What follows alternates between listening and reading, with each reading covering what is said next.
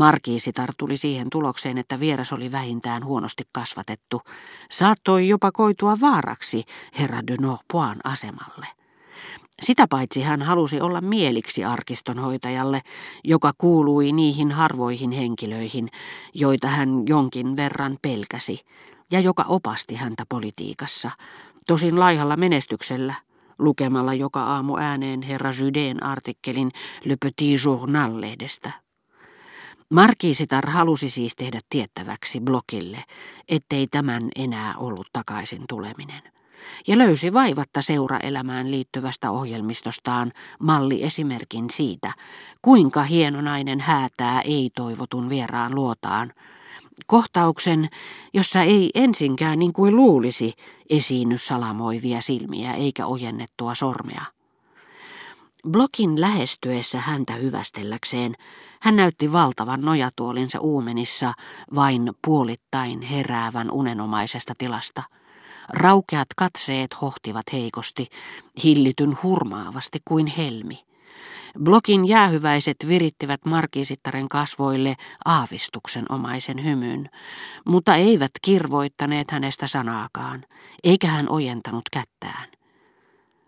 Tämä kohtaus sai blokin hämmästyksen valtaan, mutta koska sitä seurasi useamman henkilön muodostama piiri hänen ympärillään, hän arveli, ettei ollut hänen oman etunsa mukaista pitkittää sitä, ja pakottaakseen markiisittaren reagoimaan hän ojensi kätensä, johon tämä ei itse ollut tarjoutunut tarttumaan.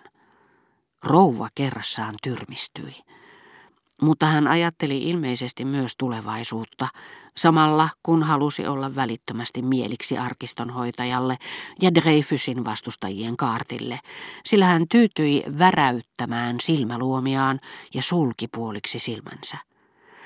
Minusta tuntuu, että hän nukkuu, sanoi Block-arkistonhoitajalle, joka tunsi markiisittaren olevan puolellaan ja loi puhujaan julmistuneen katseen.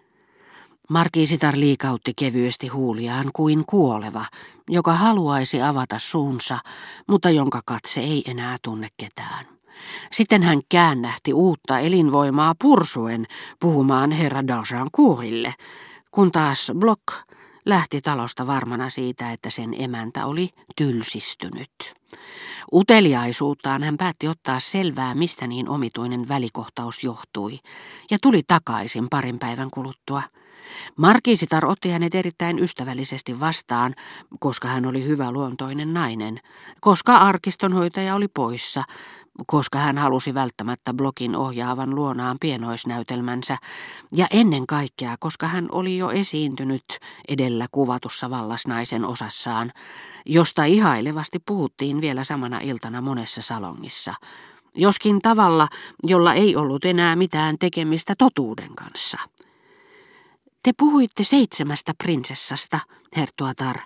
Mahdatteko tietääkään, ei silti, että minä siitä ylpeä olisin, että tämän kuinka nyt sanoisin, kiistellyn tekeleen isä on minun maanmieheni, sanoi herra d'Argencourt ivallisesti, mutta samalla mielissään saadessaan osoittaa tuntevansa paremmin kuin muut kirjailijan, jonka teoksesta juuri oli puhuttu. Hän on tosiaankin belgialainen, lisäsi Kreivi. Onko niin? Ei. Emme me usko teidän olevan millään tavalla vikapää tähän näytelmään. Onneksi teille ei ole mitään yhteistä tämän tolkuttomuuden tekijän kanssa. Minä tunnen erittäin miellyttäviä belgialaisia, teidät, teidän kuninkaanne, joka on hieman ujo, mutta tavattoman henkevä, serkkuni linjan suvun puolelta ja monia muita mutta onneksi te ette puhu samaa kieltä kuin seitsemän prinsessan tekijä. Siitä ei muuten suoraan sanoen kannata edes puhua, siitä yksinkertaisesta syystä, että sinä ei ole mitään. Tekijä on niitä, jotka yrittävät parhaansa mukaan vaikuttaa käsittämättömiltä ja heittäytyvät tarpeen vaatiessa vaikka naurettaviksi, peittääkseen sen tosiasian, ettei heillä ole ajatuksia, ideoita.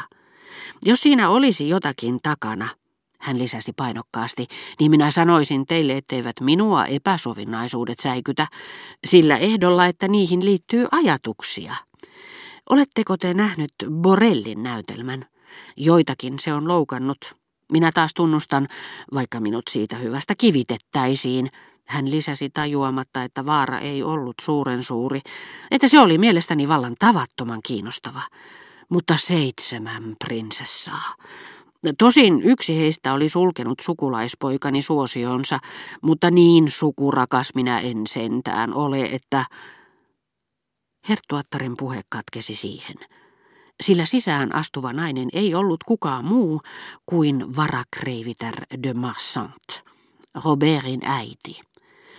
Faubourg Saint-Germainin piireissä Madame de Marsanttia pidettiin tavallista parempana ihmisenä, jolla oli enkelin sydän ja kärsivällisyys.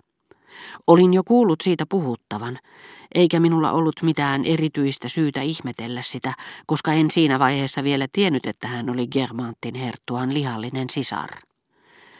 Myöhemmin jouduin aina hämmästyksen valtaan saadessani niissä piireissä tietää, että surumieliset, puhtaat ja uhrautuneet naiset, joita kunnioitettiin niin kuin kirkon ikkunan pyhimyksiä, olivat puhjenneet kukkaan samasta sukujuuresta kuin brutaalit, paheelliset ja halpamaiset velimiehet. Veljillä ja sisarilla, silloin kun he kasvoiltaan muistuttivat toisiaan yhtä paljon kuin Germantin herttua ja Madame de Marsant, täytyi mielestäni myös olla yhteistä sama äly ja samanlainen sydän, niin kuin ainakin ihmisillä, joilla on hyvät ja huonot hetkensä, mutta joilta ei sentään voi odottaa laajakatseisuutta, jos he ovat rajoittuneita, eikä ylevää uhrautuvaisuutta, jos heidän sydämensä on kiveä. Madame de Marsant seurasi Brunetierin kursseja. Hän ihastutti Faubourg Saint-Germainia ja vaikutti siihen niin ikään ylentävästi pyhimyksen elämällään. Mutta sievässä nenässä ja läpitunkevassa katseessa ilmenevä yhteisestä alkuperästä kielivä samankaltaisuus sai kuin saikin minut taipuvaiseksi lukemaan Madame de Marsantin samaan älylliseen ja moraaliseen luokkaan kuin veljensä herttuan. En voinut uskoa, että hän vain siksi, että oli nainen ja oli ehkä ollut onneton, vain siksi, että kaikkien mielipide oli hänen puolellaan, hän saattaisi olla niin erilainen kuin omaisensa. Niin kuin vanhoissa ballaadeissa, joissa kaikki hyveet ja sulo ovat kerääntyneet hurjaluontoisten veljesten sisareen. Minusta tuntui, ettei luonto ollut niin vapaa kuin vanhat runoilijat, että sen oli turvauduttava melkein yksinomaan suvun yhteisiin ominaisuuksiin. Enkä voinut uskoa sillä olevan niin suurta luovuutta, että se saattaisi niistä samoista aineksista, jotka muodostavat typeryksen ja moukan, muovailla henkevän ihmisen ilman typeryyden häivääkään, pyhimyksen vailla ainuttakaan raakuuden tahraa. Madame de Marsantin valkeaan silkkileninkiin oli kirjailtu suurikokoisia lehviä, joiden keskellä komeili mustasta kankaasta ommeltuja kukkasia.